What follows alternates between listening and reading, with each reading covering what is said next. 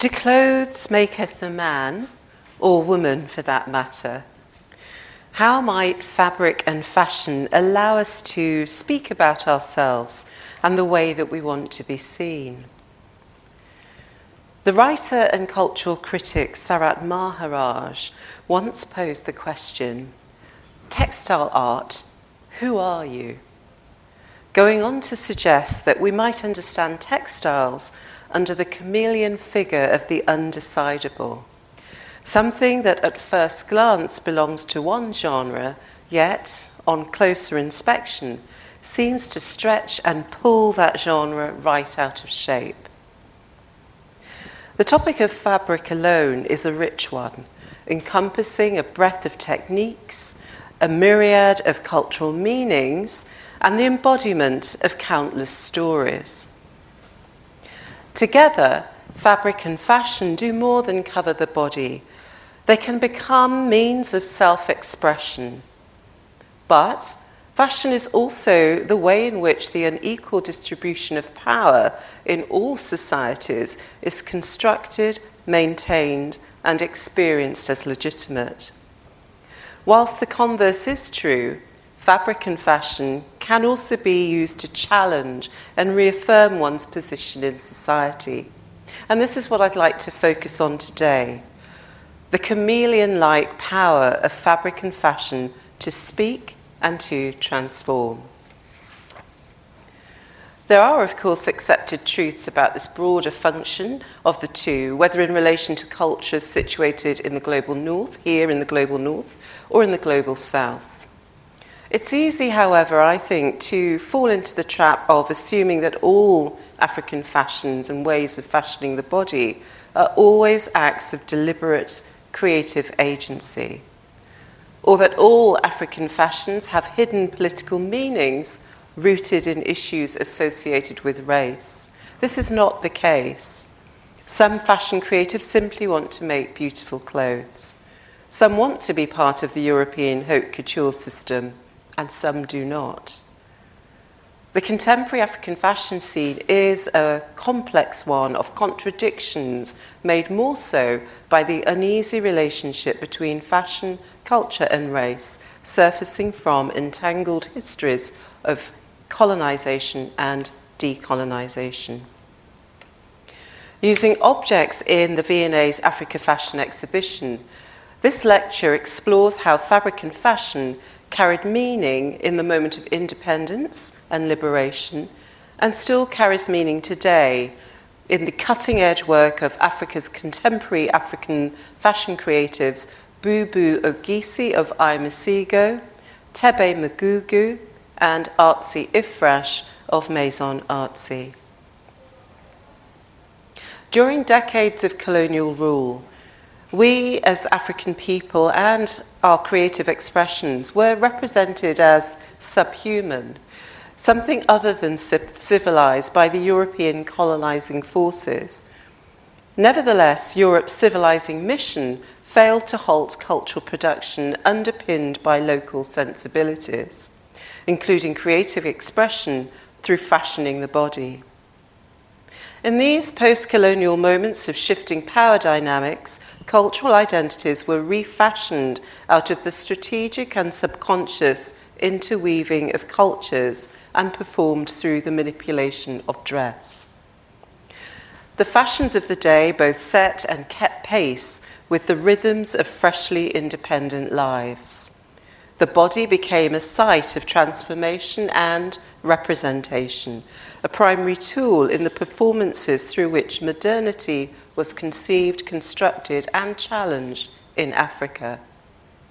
The idea that fashion might be a self defining art form became a reality once more.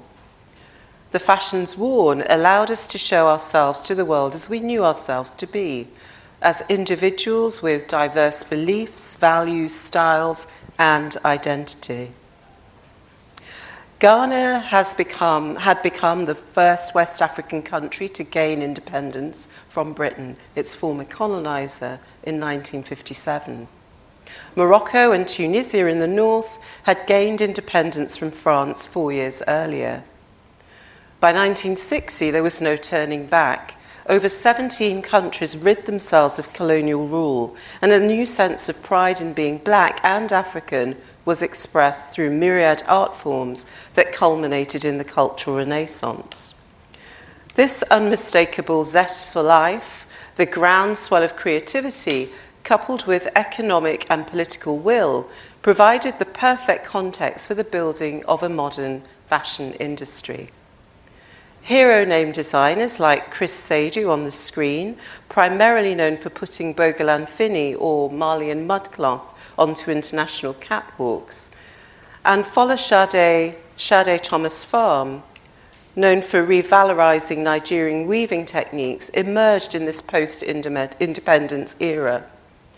The wearing of traditional fabrics became a political act as did the making of them on the continent as opposed to overseas. You see, independence saw production relocating to the continent when African competitors established their own rival businesses. Take the case of print cloth, for example, known as Ankara, African print, Dutch wax. Print cloth has been fashionable in West and East Africa since the late 19th century. Its history is bound up with the kidnapping and enslavement of Africans. Its production is inextricably linked to empire building and colonization by Europeans. In 1846, when factory produced imitation batik failed to sell in the Dutch East Indies, or Indonesia today, because of the crackle effect, it was marketed in West Africa instead where over time print cloth gained cultural resignification. The crackle effect, seen as an imperfection by Indonesians, was seen as a desirable feature as it made each cloth unique. By the late 1800s, European manufacturers actively sought out West African tastes, often working alongside women traders to maximize the market potential of print cloth. Brown Fleming Limited exported cloth to the British controlled West African territories from the late 1880s to 1912. Scottish trader Ebenezer Brown Fleming, through a network of contacts, including the Gold Coast colony missionaries, gained an understanding about West African markets that would assist in securing his company's success. There was a desire for higher quality fabrics there were culturally specific tastes and aesthetic preferences. He also developed an understanding of the role that fabric played in the projection of social status, beliefs, and other significant information that wearers wanted to convey. Fleming's cloths were initially produced by HKM, based in the Netherlands. His own company was established in 1895 in Glasgow. He thereafter obtained trademarks for his own designs and others that he had appropriated. This example is thought to be a wrapper fabric designed in 1909 and sold in Ghana. The fashions of the day are clearly visible in the design. Notice the high neck tops, for example. Fabrics with designs like these would have found a market, a ready market, amongst members of the fraternal orders, so the Freemasons or the Orange Order or the Oddfellows. And when worn by the wife of a member of a fraternity within colonial society, this fabric would have had very specific associations. Hundreds, if not thousands, of textile techniques and traditions exist on the continent beyond print cloth, from Bogolan Fini, dating back at least 800 years in Mali, to Kuba, which originated over 300 years ago in the Kuba Kingdom, now the Democratic Republic of Congo. As artist Sonya Clark is reputed to have said, and I quote, cloth is to the African what monuments are to Westerners unquote. An observation repeated by sculptor El Anatsui and many others. Such is the importance of fabric then and now. In the mid to late 20th century, as the various nations fought for and achieved independence, easily identifiable commemorative fabrics were produced. Commissioned by political parties and activist groups as a way of rallying support, these fabrics, when draped across the body, constituted powerful visual expressions of shared identities, ideals, and concerns. One such fabric is the newly acquired ANC commemorative print cloth. This silk screen print bears the Acacia South Africa Inkosi traditional fabric markers make on the lower selvage and was manufactured in South Africa in the early 1990s.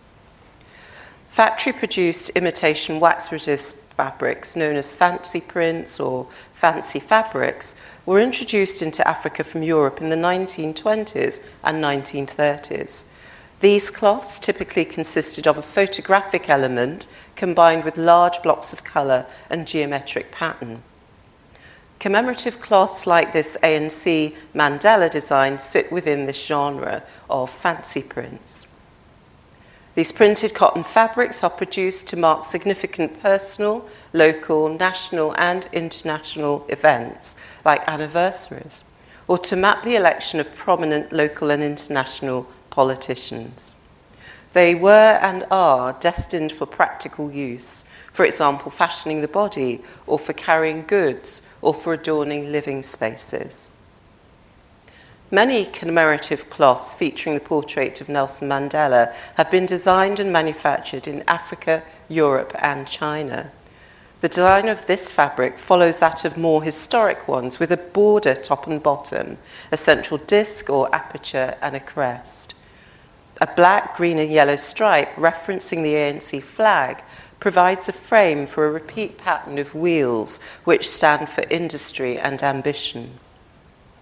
On the green crackle effect ground, beneath them, a series of ANC slogans in capital letters are clearly visible.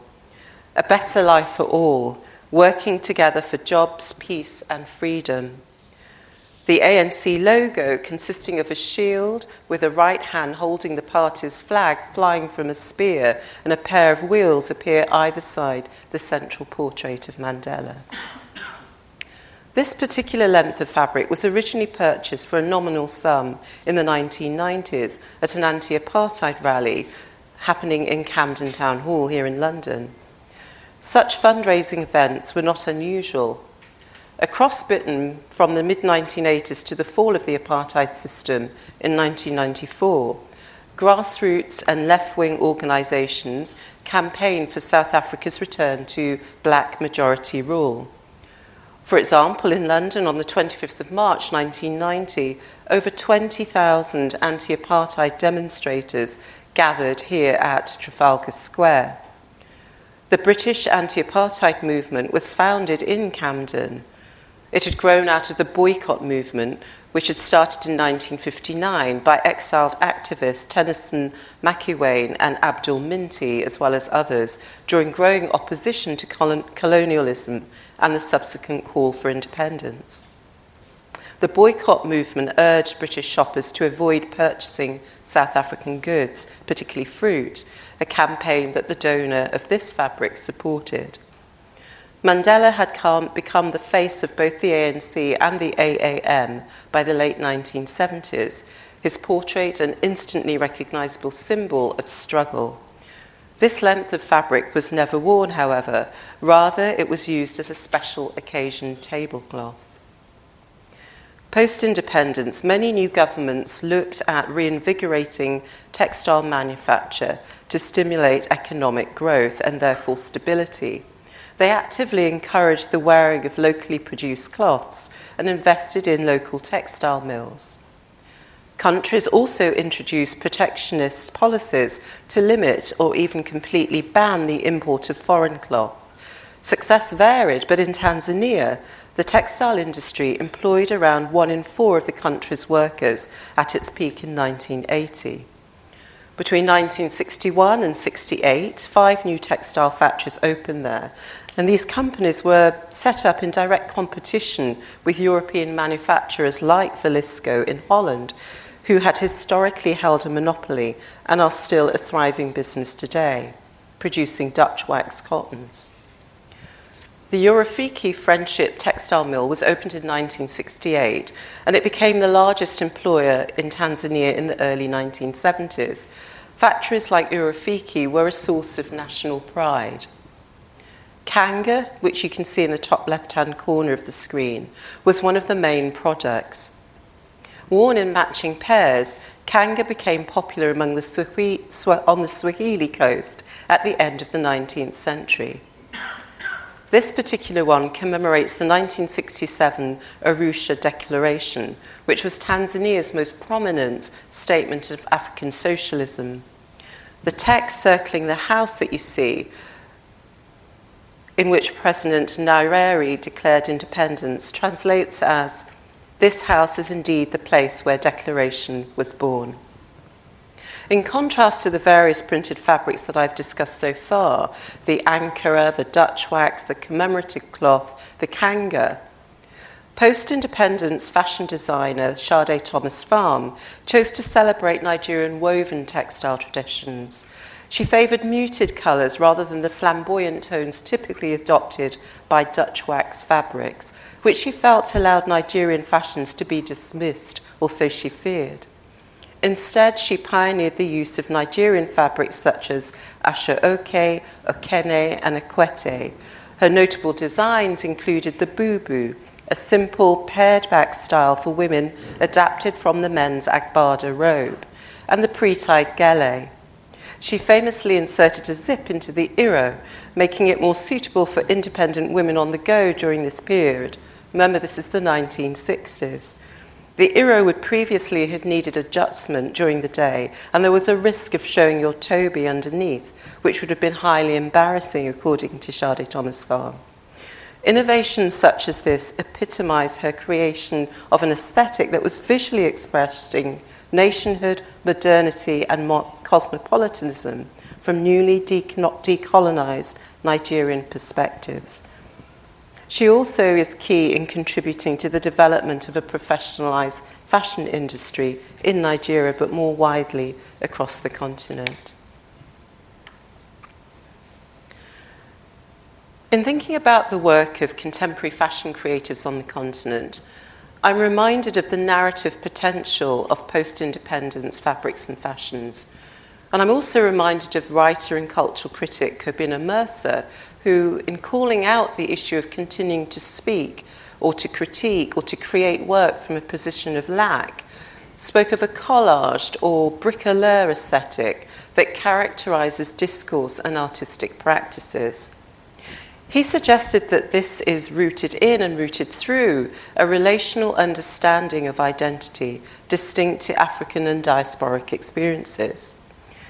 He described it as a way of working that reflects the rupture and fragmentation of African histories impacted by kidnap, enslavement, and colonization on the one hand, but also the creativity and syncretism that emerged in this same com- context as cultures clashed and coalesced. Bricolage and syncretism go hand in hand. There can be a coming together of seemingly disparate influences to create a harmonious whole. And this is something that connects the creatives that I want to focus on next. Contemporary fashion creative Bubu Ogisi of IAMISIGO writes My work focuses on decolonizing the mind thoroughly by engaging with socio political questions relating to religion, gender, traditions, symbols, and scripts, tribes, and magic, as well as issues affecting the future of our ecosystem. How do we embrace our histories as having passed and now move forward? Every IAMISIGO collection is a meditation on a particular fabric and fibre tradition, from Congolese raffia to West African strip weave cotton. Ogisi's Chasing Evil collection examines the Belgian exploitation of the Democratic Republic of the Congo and the exploitation of Africa as a whole. Other inspirations include the Congolese figurine Nkondi Nkisi, which is used for protection.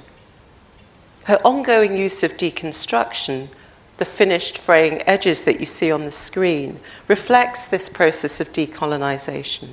This is just one of the features, one of the recurring features of her work. But Ogisi's practice is genre defying, encompassing fashion design, filmmaking, and textile art. In the 2022 exhibition, I'm Not Myself, presented at the Tetley in Leeds, Ogisi, inspired by the adornments used in the sacred practices of the Nwat Tante of Burkina Faso, the Bedou of Ivory Coast, and the Ogbodu Inyi of Nigeria, explored masquerade and myth or in her hands, new myth making as processes of decolonization. The install included a handmade tapestry and four checkerboard flags commissioned for the Tetley's roof. The exhibition as a whole was effectively about healing through ritual, whether traditional or new, newly invented by the artist, and the two were deliberately blurred by Ogisi. She deployed a mix of natural and man made fibres to do this. In contrast, and coming now to Thebe Magugu, Magugu's Autumn Winter 2021 Alchemy Collection centres on African spirituality and the relationship we have with our ancestors. For this, collab- this collection, he collaborated with, with Noentola Khumalo, a stylist and traditional healer. Khumalo threw her divination tools onto a mat including goat knuckles, a police whistle, and a dice, which Magugu then photographed and abstracted into the print that you see on the screen. The relationship that one has with one's ancestors is foundational to many African spiritualities.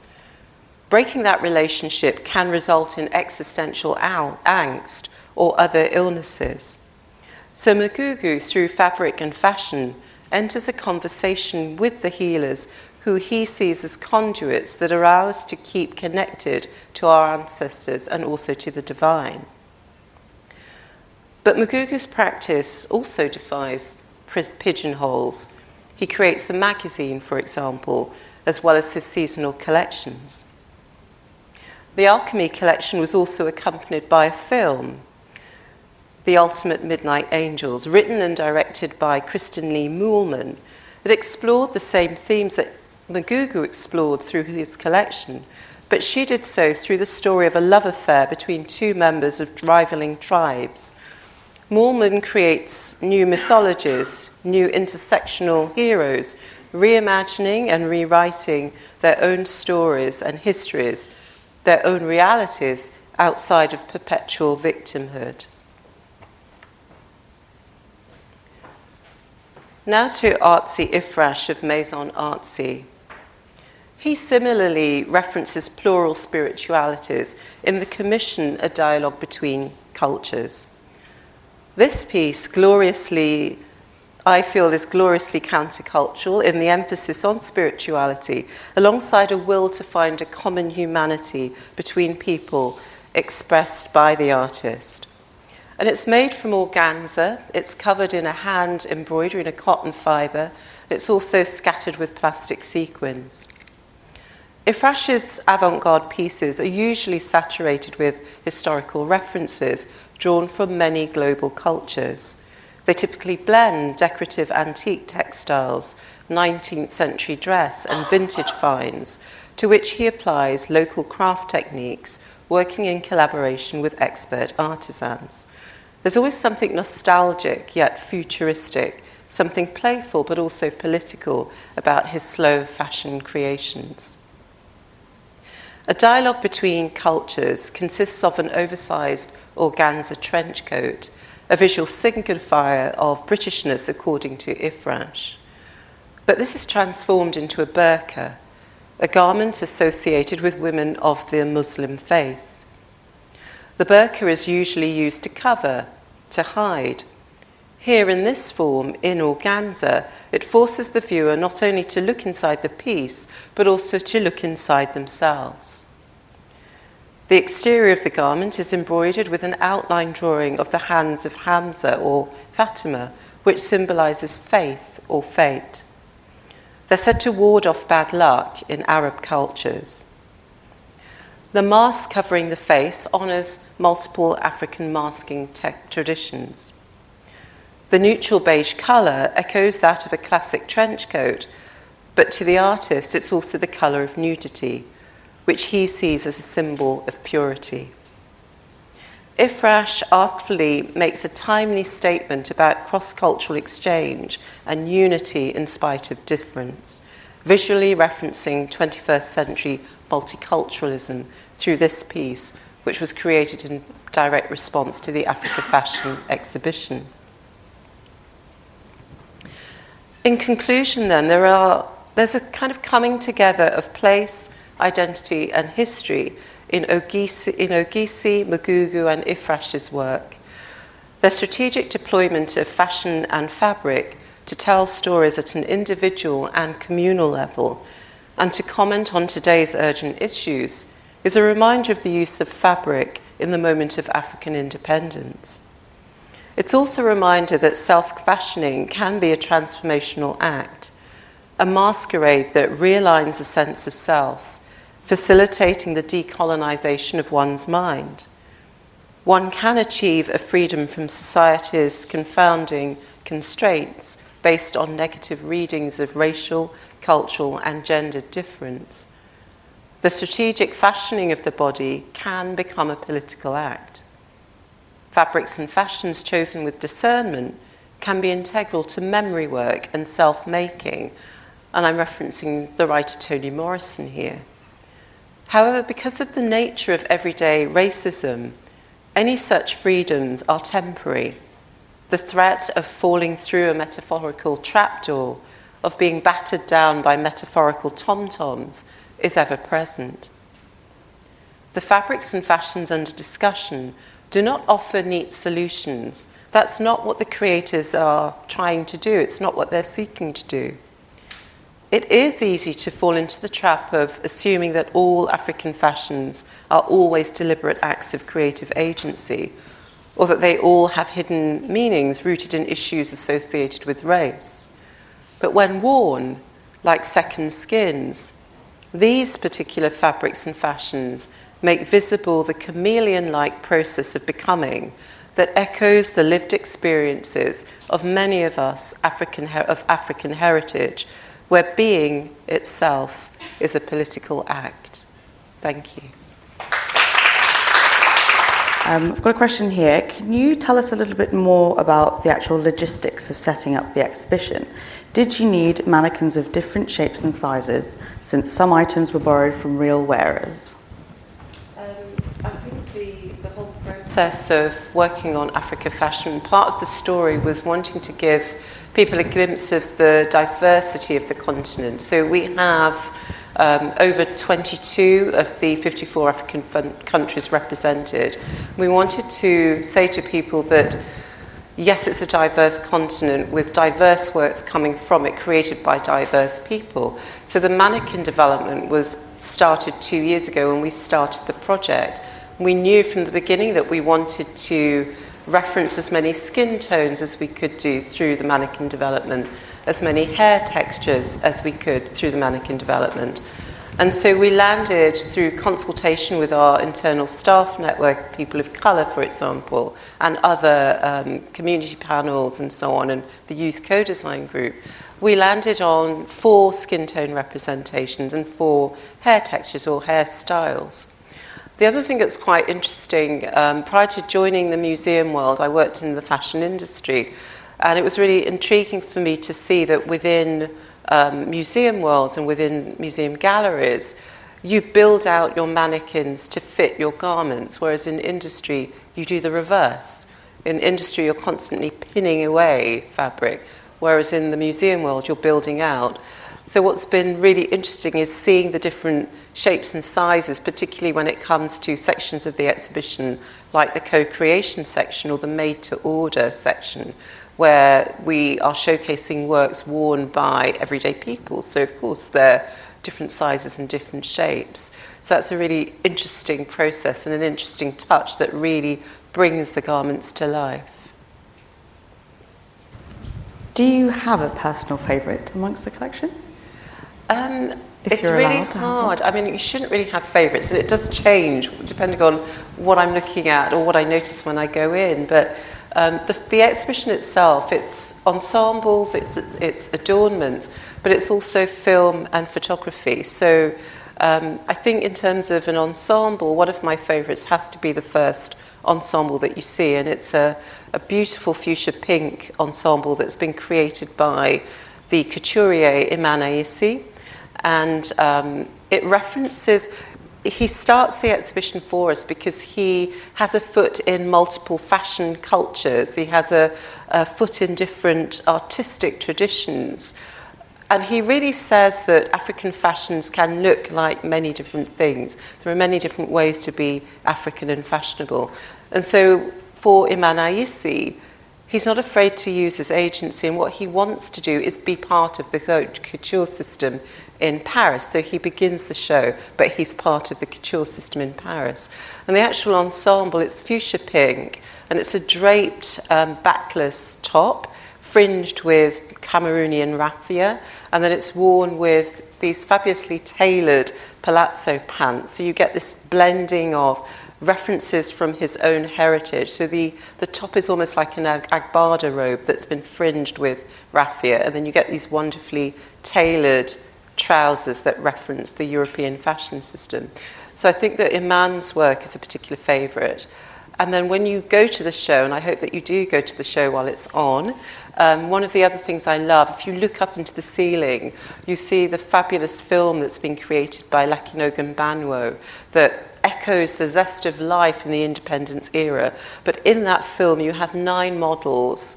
Um, wearing nine outfits from various designers, mixing and matching and styling up different outfits, captures that zest for life that we saw in the independence moment, but that we see, that unbounded creative energy that we see in the contemporary fashion scene. And it puts those together to showcase a film that's about fashion and movement, because you can't really speak about African fashions without thinking of movement and gesture and those things coming together to create a really distinctive style. So if you do go to the show, remember to look up and you'll see these wonderful films by Lakin Ogunbanwo with nine, nine models and friends dancing and styling and strutting their stuff in their best outfits. Yes, indeed. Uh, thank you. Could, but could you tell me realistically who would buy and wear an organza uh, trench coat come burqa? Um, I don't know what sort of prices we're talking about. You didn't mention the uh, accessibility of any of the garments that you showed in the exhibition to the ordinary consumer?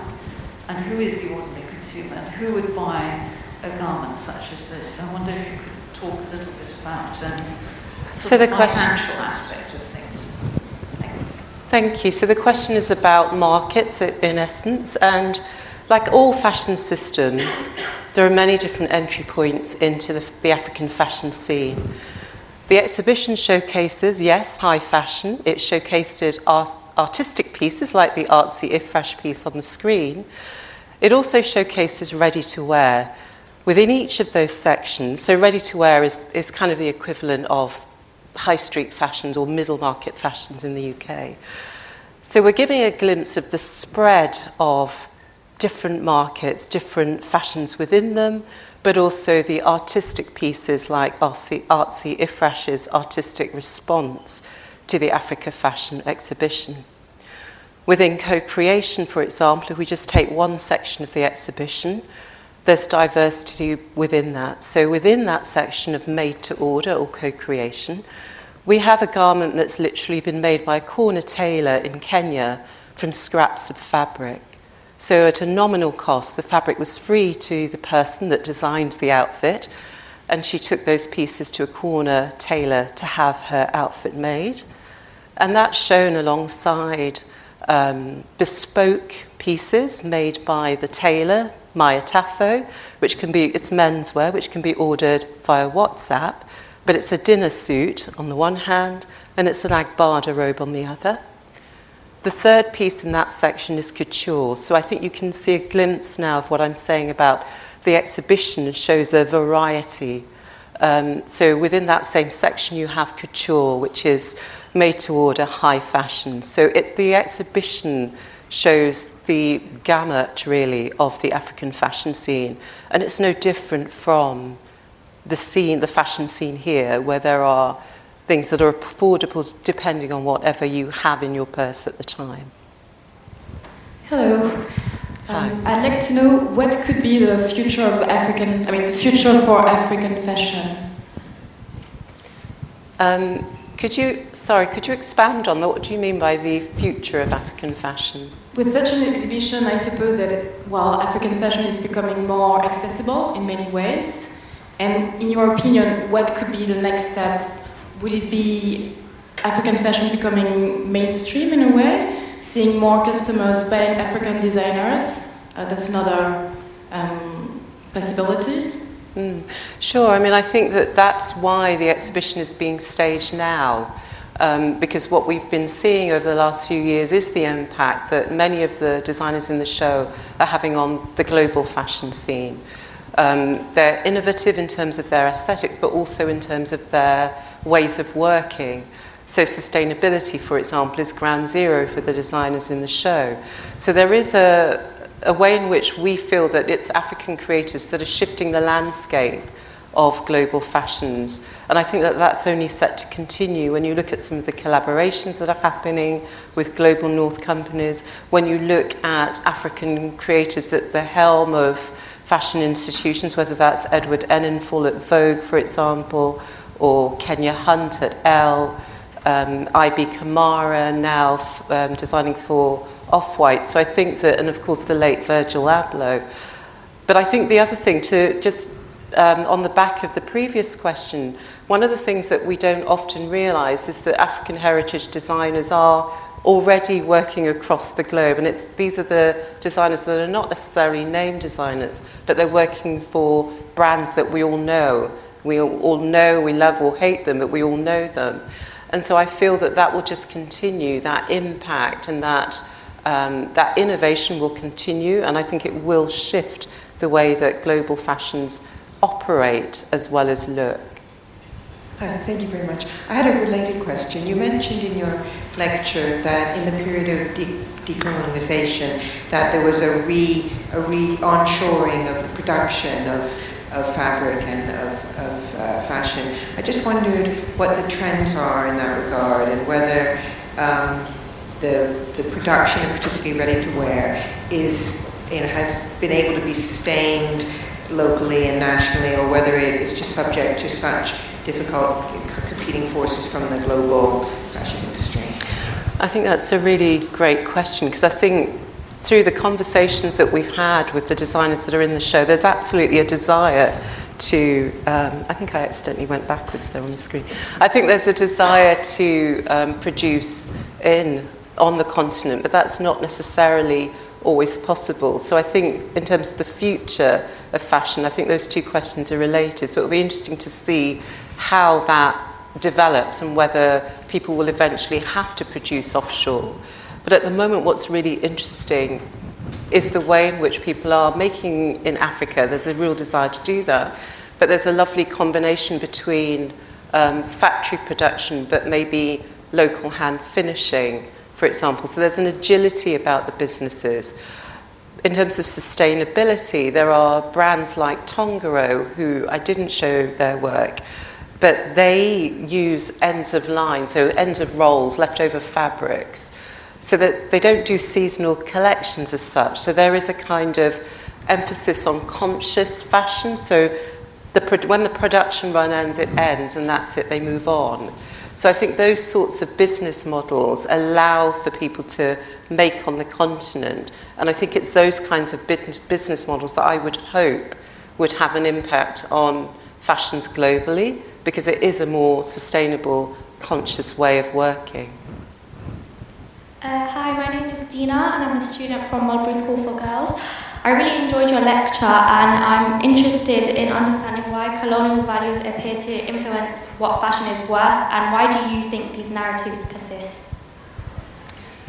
That's a big question. So, colonial values um, impacting what people wear, I think that that is just the way it's not just colonial values that um, impact what people wear. I think any historical and political context will impact what people wear. Um, if you think about the mini skirt, you know, the mini skirt emerged, particularly in the global north, in that moment of um, women's liberation, for example.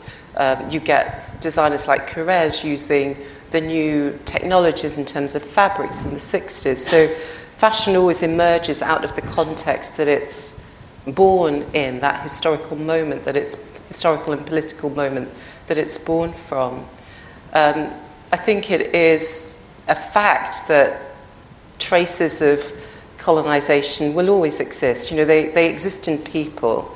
You know, we're here because Britain was over there, for example. So those traces are always there. But what I'm interested in, as I said in the lecture, yes, those, um, you know, our colonial histories created fracturing on all sides and fragmentation on all sides.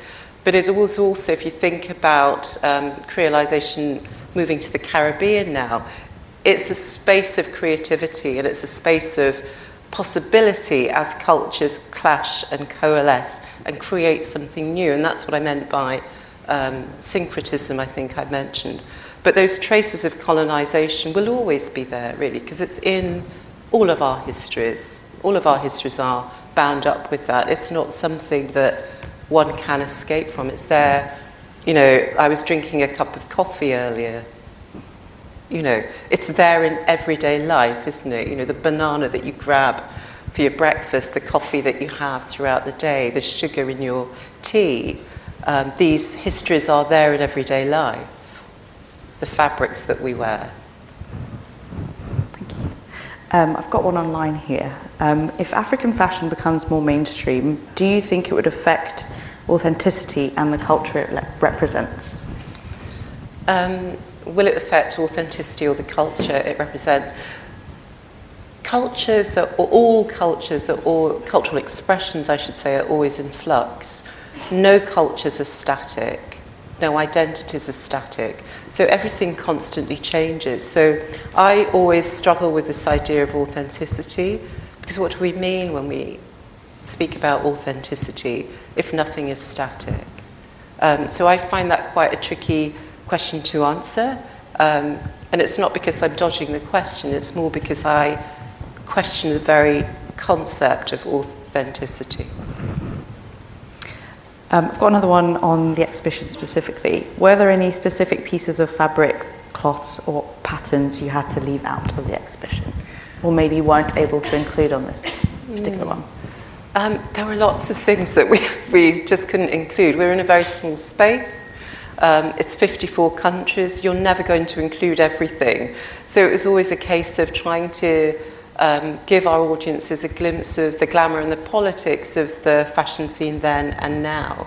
And within, within that glimpse, to show something that is as diverse as possible. Um, so along the way, there were many people that perhaps we couldn't include, many works we couldn't include. But the exciting thing for us about the exhibition is that it's the starting point. As a museum, we're absolutely committed to um, increasing our focus, consciously increasing our focus on African creativity. And that means continuing to acquire pieces that come into the collection, that can be researched, that can be seen by members of the public, that can be included in future exhibitions. So, whilst this particular exhibition has now opened and it's on until next April, our job of extending our holdings to properly and consciously celebrate African creativity, that job continues.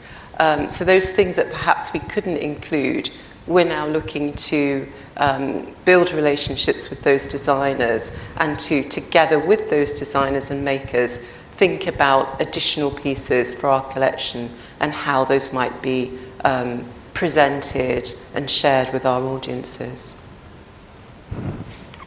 I've got another one. It's a little bit long, so be patient with me. You spoke about the traditional fabrics becoming a political act during the African independence. Would you say that this is still the case? How impactful is African fashion in Africa still, especially with the infiltration of second-hand clothing? I think it really depends on the wearer, and I think particularly in the context of the conversation around the flooding of Africa with second-hand goods, hand goods the from the global north. Um, this is something that we look at in the Africa Fashion book. Actually, the book is more than an exhibition catalogue. Um, it sort of stands as its own publication. So the last section of the book speaks to many of these um, issues, like the flooding of Africa with second-hand goods, like what is the future of African fashions, to speak to the question that we had earlier. And I really think it does depend on the individual wearer. So there are people, you know, photo- the photographer Trevor Thurman, for its, um, it, for Trevor Stuurman, sorry, for example, who consciously wears agbada robes or traditional textiles um, and for him, it is a political act, or it's a statement. It's a statement about who he is and the importance of keeping those textile traditions alive. Or you have um, people like Mama Nike in Nigeria really championing Adire, um, or designers like Awa Meité working with local artisans to local women to produce hand-dyed, hand-woven organic cottons. So it really is down to the individual wearer and the individual maker. But I think what's exciting is this coming together of many different traditions, whether it's from the global north or the global south, coming together. And for me, it's important, I feel it's important to keep those textile traditions alive. Perhaps it's through fashion education. So there are organisations like CIAF that is looking at fashion education on the continent and ways of keeping those textile traditions alive. But this idea of keeping something alive, recognizing that things constantly change. So it's not about pickling something in aspic. It's not about trying to fix something. It's more how do we, like you know, Nkwo developing Dakala cloth, a new strip weave cloth that's made out of recycled denim. So these are the, the exciting things that we see happening on the continent, where people are absolutely keeping those traditions alive, but inputting innovations into them. Because Western, um, because like high fashion is like very dominated, dominated by Western culture, do you think that in the future African fashion will have more of an influence in high fashion and and will be seen like will be worn by celebrities and in turn will it have an impact on fast fashion as well? I think we're already seeing that. If you look at um, designers like Thebe Magugu, who is showing work at the international on international catwalks, is in international high fashion magazines. You see his presence there and his impact there. Um, you also see designers like Tokyo James dressing Burna Boy, or you see Tongoro dressing um, Beyonce. So I feel it's already happening and it will continue. But I think for me, what's particularly exciting is the fact that African creators are using their agency, choosing how they want to work. Some people are really wedded to this idea of high fashion. Other people, it's all about ready to wear, or it's about, I'm a corner tailor, I'm just making this, and I'm happy to do that. Um, so I feel that that is, for me, the exciting thing. And they're all as creative as the next person, whichever level of the market they're in. You know, I quite admire Sarah Diouf at Tongoro, where she will make just a limited edition of things, and she doesn't want her business to become, you know, a blockbusting, huge empire. And I think that's a different model of fashion. And for me, that's really refreshing, and it feels like a conscious way of making fashion. Um, so not always chasing the largest order, not always chasing that celebrity. I find that really refreshing. Thank you for your presentation. Um, I just thought uh, when Asian food come to Western world, you need to adapt. You always change the original taste so maybe the fashion was so much influenced by the market, the market here. Maybe the market here is different from your back home. How does it, yeah, if I compare this way, um, can you still say it's political? Well, I think what's interesting, particularly with the designers, the creators that are in Africa fashion, is time and again in each conversation there was a sense in which these, this group of creators are charting their own course. Yes, they need to make a living, but they're really not interested in comparing themselves to global north designers. They're really not interested in contorting their aesthetics to fit the global north markets.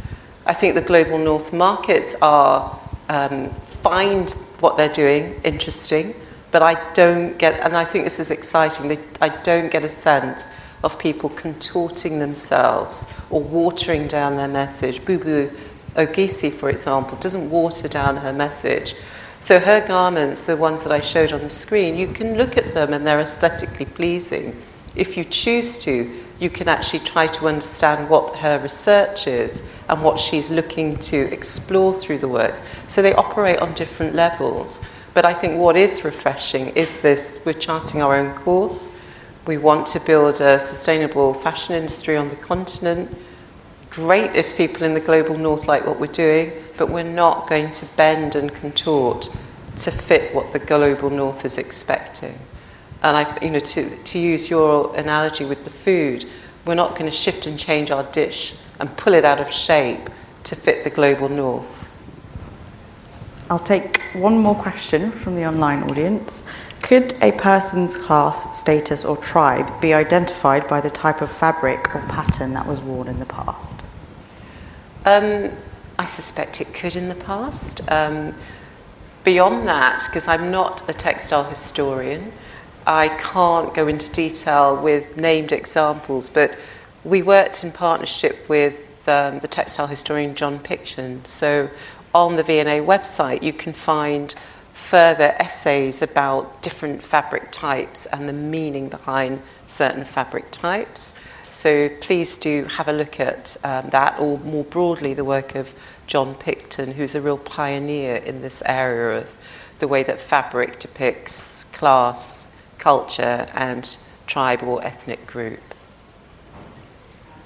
Note, um, thank you all for your attention. Please join me in thanking Christine again for her wonderful lecture.